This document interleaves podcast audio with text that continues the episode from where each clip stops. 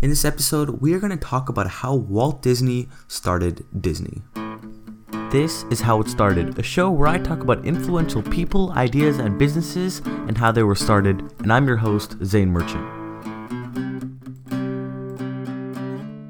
Welcome back, and in this episode, I'm going to try my best to cover Walt Disney's biography and how he started Disney um, in about five minutes. So I just want to give you um, kind of a brief brief history and kind of summarize everything so you can get all the important information without this dragging on too long.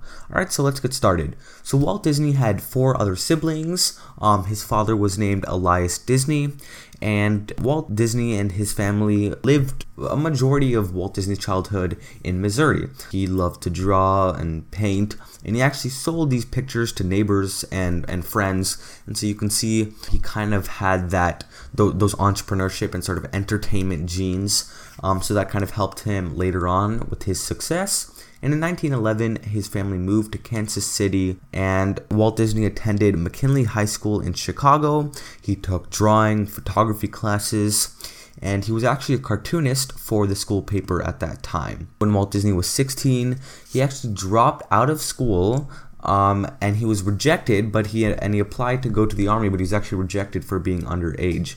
So he then had to go to Red Cross and was actually sent to France um, to learn how to drive an ambulance. And then in 1919, he moved back to the US. So fast forward four years, Walt Disney actually started the Walt the Disney Company in 1923. So it just started with Walt Disney and his brother Roy, and they produced some very small animated films um, and these were called the Alice comedies. And within a couple of months, um, the staff grew and they actually had to move to a larger facility. And on that larger facility, the sign read Disney Brothers Studio. So that's kind of where that name Disney kind of took off and where it started. Um, so about a year later, roughly now we're in kind of 1925 um, the Disney's expanded the Disney Studios they expanded once again and construction essentially began on a new studio. So over the next 10 to 15 years, a lot of changes took place. Um, over these next 10 to 15 years, this is where you know famous characters like Pluto, Goofy, um, Mickey Mouse, and all of those infamous Disney characters were kind of uh, born in that era.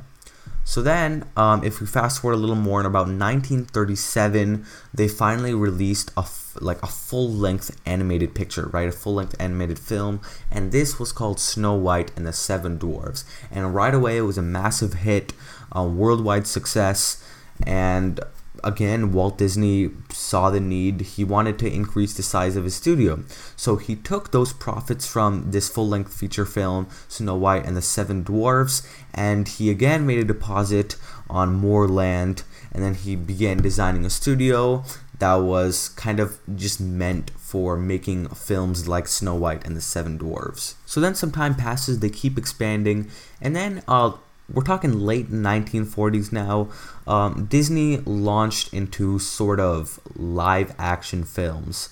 And so, you know, they keep expanding. The studio was expanded um, so they could include more things that's nece- that would be necessary for live action films. And this is where um, Mickey Mouse Club started and some other major live action films. So that is kind of history on Disney's early days and how they kind of um, started. And after and after that, they just kept making films, live action films, animated films, and uh, you know they just exploded. Uh, they key, they kept releasing hits. But I also want to briefly talk about the origins of Disneyland because that is also a big part of Walt Disney's legacy. So how Disneyland started was Walt Disney was actually visiting Griffith Park, I believe, um, with his daughters, and you know, they were going on rides and stuff. And when he was watching them, he came up with this idea of Disneyland and uh, the uh, the idea of a place where families can go and have fun together. But you know, Disneyland wasn't actually developed then. It took a while uh, to actually kind of develop it. And so, you know, the idea didn't get developed for a while, but then people actually started writing in. Uh, people said, "Hey, you know, we want to come and visit it, visit the the Disney headquarters. We want to see the studio and and how it all works." And so Walt Disney realized that, you know, a movie studio, fans wouldn't be interested in just seeing that. But something like Disneyland, an amusement park where you can kind of see all these films sort of come to life, you know, that would be pretty pretty powerful. So this actually started with something called Mickey Mouse Park, and it was pretty small. It was just eight acres. Um, and this was across Riverside Drive. And so, you know, he starts to visit a bunch of parks to get inspiration. And funny enough, um, he actually didn't have enough funds to launch Disneyland. Obviously, a park like this is very capitally intensive, so he actually decided to create a show named Disneyland. Um, and this was broadcasted on, I believe, ABC.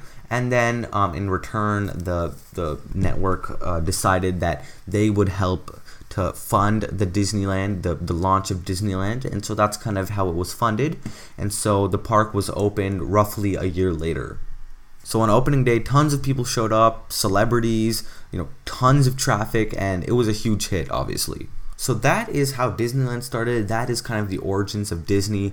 Um, I hope you enjoy this podcast episode. If you want more, please subscribe or do whatever you need to do on whatever platform you're listening so you can hear more and I can keep doing this. Thank you for listening, and I will see you in the next one.